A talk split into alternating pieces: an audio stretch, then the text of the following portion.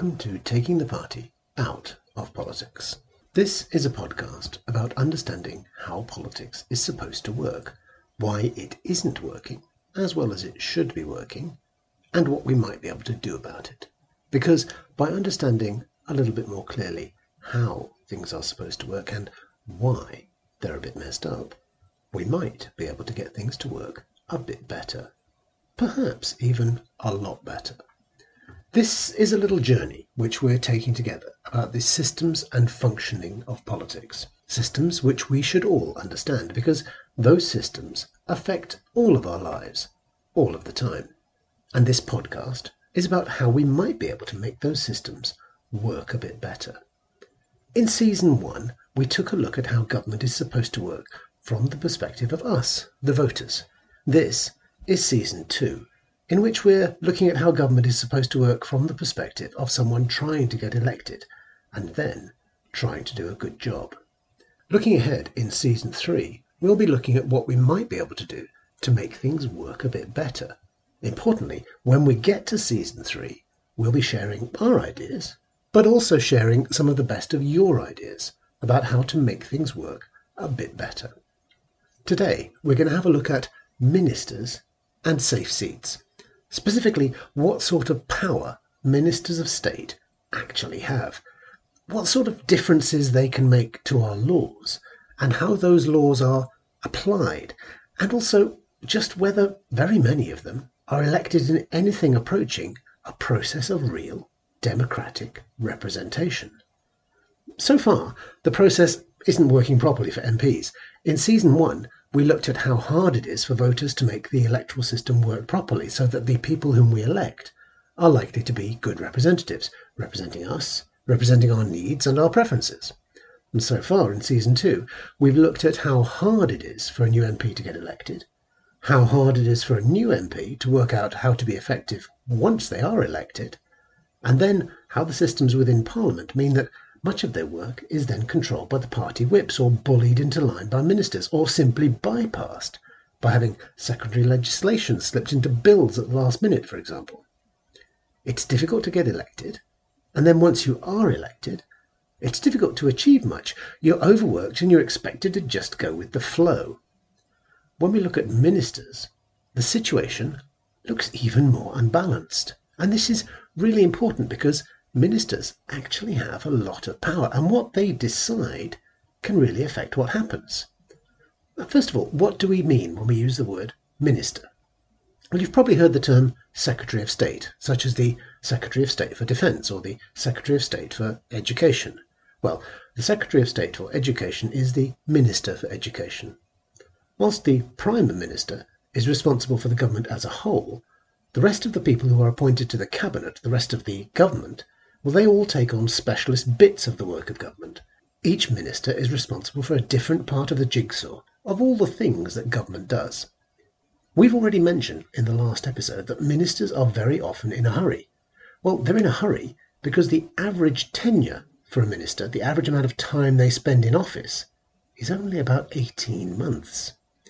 As a newly appointed minister, the next 18 months, or maybe less, might be the one opportunity to make a real difference, to actually do something in a whole political career. From a human perspective, it makes complete sense that a minister would want to make the most of what might be their only opportunity. The result, however, is that ministers are very often in a hurry to ensure that they make that impact. And, as they say, marry in haste, repent at leisure. Things which are rushed are rarely as well thought through as things which we have considered fully. In the last episode, we touched on part of this.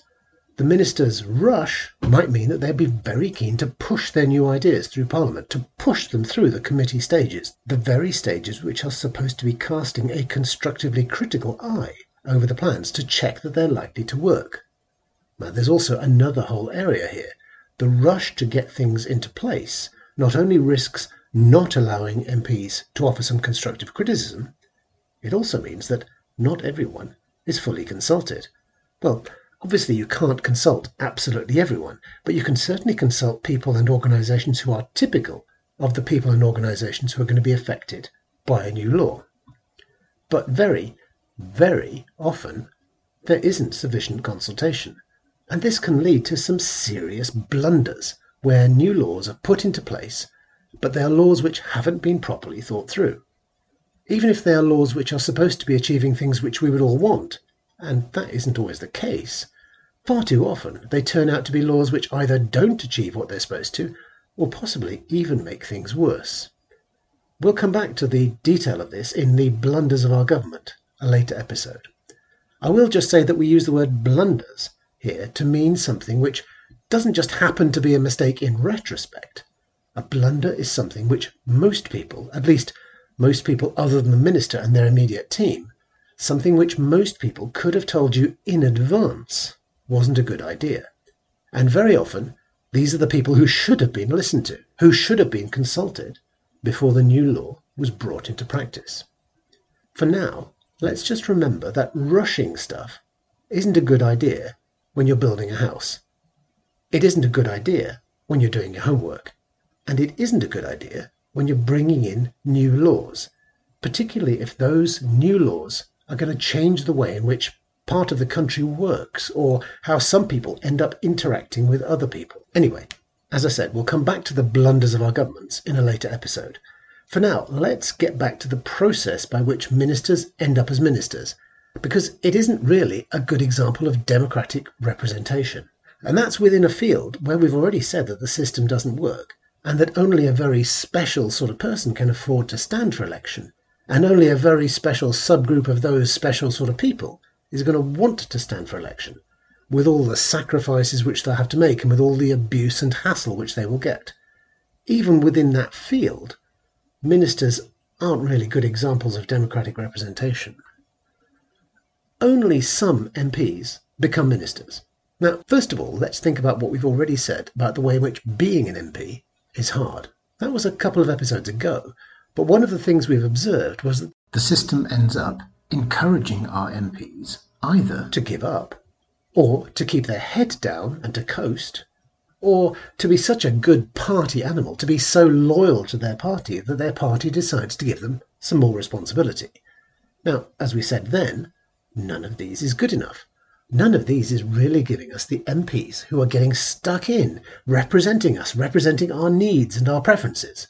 What it is giving us is either people who aren't getting stuck in, or people who are only getting stuck in in the direction in which their party wants them to get stuck in. So, what is the result going to be of all of this? Well, just in terms of what sort of MPs actually get to be ministers, it's not going to be the independent minded ones. It's not going to be the ones who stick up for their constituency no matter what. It's going to be the ones who stick up for their party no matter what. Hmm, well, that doesn't sound good, does it? No, it certainly doesn't. But then, is that really important? I mean, the ministers are there just to advise the Prime Minister, aren't they? Do the ministers really have much power? Well, let's look at that idea. Ministers can wield a lot of power in a small area. We might think that the Prime Minister is the centre of power, but the Prime Minister actually spends quite a lot of time managing the different interest groups within the party and perhaps dealing with high level, often international meetings. Ministers, meanwhile, can focus on their departments, and what they can get up to can seriously affect our day to day lives.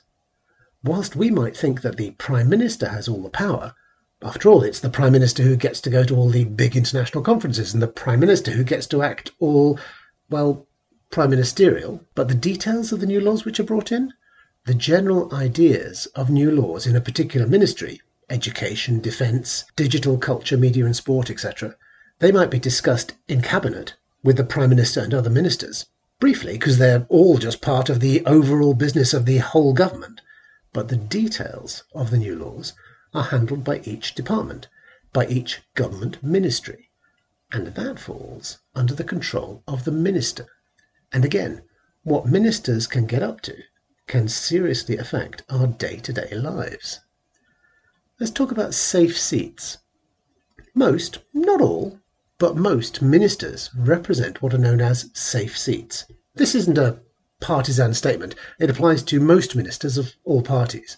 In a safe seat, almost anyone would be elected, as long as they were wearing the appropriate coloured rosette. In fact, though we hear a lot about political parties, membership of political parties is actually a bit of a niche activity. If you want all the numbers, then please have a look at the transcript for this episode on our website, www.talktogether.info. For now, I'll just give you the headline figure, not the details for the membership of each political party separately. The total membership of political parties in the UK is about three quarters of a million people. Just to put that into some sort of context, the membership of the Royal Society for the Protection of Birds is just over 1 million people. Now, birds are lovely, birds are important, but so is deciding on national policy. Isn't it quite telling that more people are members of the RSPB than of all national political parties combined? So there aren't actually that many people who are members of political parties. But the people who select the candidate for the safe seat are the local party members in fact, it's very often quite a small subset of local party members, the ones who regularly attend the local party meetings, for example, or the ones who were available to attend on the day when the candidate was selected. All of which means that it's, depending on which party gets to form the government, and given that we're only talking about the 26 key people who get to be ministers, well, it's only about 1,000 people across the whole country who get to select the people who will be the candidates in those seats where they're going to get elected, it's only about a thousand people who select the people who will be the most influential over our lives, the ministers. Now, if you add that to the fact that each elected representative has more of the votes in their constituency than any other candidate did, but not necessarily a majority, and the party which gets to form the government has a majority of elected representatives, but not necessarily a majority of the votes cast. And now, our ministers, who will have a huge impact over our day to day lives, are actually selected by something like 1,000 party members in their constituencies. That's 1,000 party members across the whole country, not in each constituency.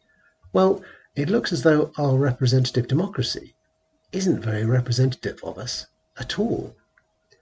So that's as bad as it can get, right? I'm afraid not. Just wait until we have a look at what actually happens when ministers and governments get to work. Next, though, we should look at the other side of the coin we've been examining. We've just looked at the process of selecting the MPs who become our ministers.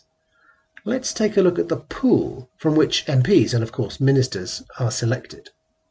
It's called the political class. Now, this is a point we've touched on, but really only in passing, when we talked about the challenges of becoming an MP. Let's look a little further under the bonnet of the idea of our MPs actually all coming from what we could even call a political class. Strangely, a system which is supposed to elect representatives of the people ends up selecting from a pretty limited pool. Now, don't misunderstand. Many MPs and other political representatives go into politics for the right reasons, and they do many good things. Scrutinising the operations of the civil service and pretty much everything else is excellent and they are often good local MPs, listening to their constituents and doing what they can to help. All that sort of stuff is great. It's the other stuff which is a matter for concern. The big stuff. The major policy stuff. It's not just the fact that ministers, the people who make most of the decisions which actually affect us, are selected in safe seats. The fact is that most of our politicians are selected from a pretty limited choice to which we then add the fact that ministers are especially selected even more restricted choice within that starting point of our MPs being selected from a pretty limited choice of the overall population. Now let's unpick that a bit more. We don't need to go through all the challenges facing someone trying to get elected for the first time as an MP. If you want more about that, please listen to the episode Becoming an MP. But for now, let's just say that the nature of a political career, examined minutely by an aggressive media, requiring a certain type of person to put up with the ridicule and endless, often thankless demands for the impossible. Being prepared and able to take the risks and to face the challenges of standing for election, well, all that means that only certain types of people are prepared to do it. It's actually pretty great that there are any people who are prepared to put up with all the difficulties and challenges, and who are prepared to take the financial and personal risk involved, as we discussed earlier. Most of us wouldn't be able to do that. But it's a shame that our choice of representatives ends up being between only the sort of people who are prepared to make that sort of choice, that sort of sacrifice. To represent people, you have to live a life among them. You have to understand the pressures, challenges, opportunities, and hopes which people have every day. Westminster, or even the local town hall or county council, it's not everyone's world. If that's your main experience, how can you hope to represent everyone else properly? Perhaps it would be better if we were able to have people who were prepared to put in five or ten years of their lives, perhaps standing for one or two terms only, and then standing down. People who would bring with them expertise of a range of different working fields. People who are doing it a bit like VSO, Volunteer Service Overseas, because it's the right thing to do for a bit, not just people who had no other career than politics. There are too many people who have not had a full, rounded life themselves, living only in the nether regions of electoral politics, party machinery, and the so called Westminster Village. Now, if your instinct is to disagree with me, then you might just be putting all of this down to my mad ravings. But I'm afraid you'd be totally wrong to do so. If all of the things I already told you about how the system doesn't work in practice, well, let me offer a little bit of political theory to back it up with. Mosca, the ruling elite. The idea of a ruling elite, a political class, originally comes from political scientists such as Gaetano Mosca and was further developed by Vilfredo Pareto. The idea is that members of a small minority from common backgrounds hold most of the positions of power in a society now, these are not just political positions, but also include positions on corporate boards or people who have influence over policy through their financial support of things like think tanks. The ruling elite have common interests, and by keeping power concentrated in their hands, they maintain the powerlessness of non elites. It's a sort of ultimate them in the sense of us and them. Now, that is absolutely not to say that all our MPs are part of some secret society which is covertly running the world from behind the scenes. But it is true. But it is true that our MPs all have some things in common with each other, things which most everyone else doesn't have. Things like the willingness to put up with the hassle of standing for election, and the media scrutiny, to put in the groundwork with political parties, perhaps over many years, to get selected as a party candidate to be able to take the personal risk involved. They may not be secretly running the world in cahoots with CEOs of multinational companies, well, not all of them anyway, but they are all a distinct type of person who is prepared to put up with all of that. They are members of a political class. Now, let's just note quickly the pressures of living a life under public, or rather under media scrutiny. We'll come back to talking more about the media in a later episode, but let's just make a quick note here. The additional pressures of media expectations means that it seems it's only an entirely consistent life which makes it possible for someone to pass scrutiny by tabloid. Do we actually want our representatives to be people who always say the same thing about every issue, rather than realizing that sometimes situations change and that we might be right to change our point of view in the light of new information or new perspectives. Is that what we actually want? A system where only the most thick skinned, where only the most dogged, unchanging, and persistent stand up to represent us? No. We need people with real experience of the world and of how things really work. Otherwise, we end up with a government which doesn't really know how to function and we'll get to the heart of that in about four episodes' time when we talk about the blunders of our governments. For now, what have we learned about ministers? Our MPs are a special bunch of people. They have to be to put up with everything which goes with standing to become an MP and then being an MP. On the whole, even if they don't think that they do, most of our MPs come from what we can think of as a political class, a sort of special social class of people who are able to do the job, who are able to take the risks associated with trying to do the job, and who are prepared to put up with the challenges and abuse which goes with doing the job. On top of that, only some MPs really toe the party line sufficiently well that their political party is prepared to select them for some additional responsibility. Only some MPs become ministers. It turns out that those ministers, trusted members of their political party, very often, not always, but very often, very often represent safe seats. A safe seat is where anyone wearing the right colour rosette, representing what is the right political party for that constituency, anyone wearing the right colour rosette would get elected. It may be that they've become trusted members of the party because they've been around so long, because they happen to be in a safe seat. Or it may be that they've been parachuted into that safe seat because they're already a trusted member of that political party. For example, as we saw with Boris Johnson after his time as Mayor of London, when the Conservative Party found him a safe seat in Uxbridge, because the seat where he had previously been an MP, Henley, already had another trusted member of the Conservative Party. What that means is that it's the people who choose the candidate for that safe seat who are, in practice, even if they don't realize it at the time, they are the ones who are selecting our ministers. And that means, in total, for 26 ministers, only about a thousand people across the whole country are the ones who are selecting the MPs who are going to end up being our ministers. Not good in terms of democratic representation, eh? Not good at all. And those ministers are the ones who are going to be planning the details of the new laws and pushing the new laws through Parliament and through the parliamentary committees. Committees which are supposed to be taking their time, looking at the details, thinking about whether they're good laws, thinking about whether they're laws which are doing the sorts of things which we actually want. If those committees, and if Parliament itself, aren't given the time and the information and the independence from pressures from ministers and from party whips aren't given the independence to do a good job, then the system, which is supposed to give us good laws, to improve the way the country works, and to improve our lives, well, that system is just not up to the job. Unless, of course, you have some different ideas, some suggestions as to how things could be different, perhaps about how we could use our systems differently, or about how we could tweak them so they worked better in all of our interests. If you have any ideas, we would love to hear from you. In season three of Taking the Party Out of Politics, we'll be exploring various ideas about how we could make things better. And we would love to hear from you. Just email us with your ideas on info at talktogether.info.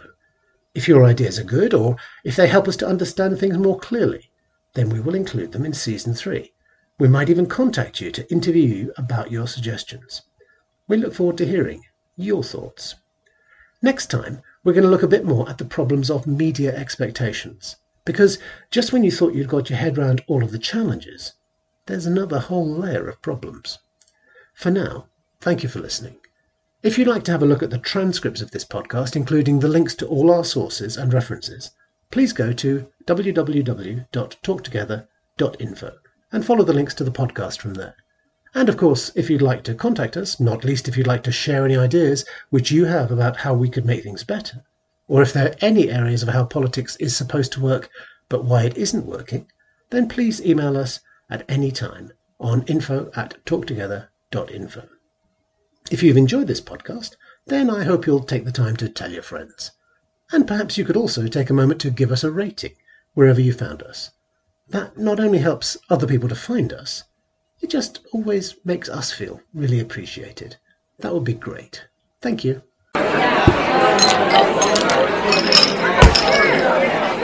Yeah.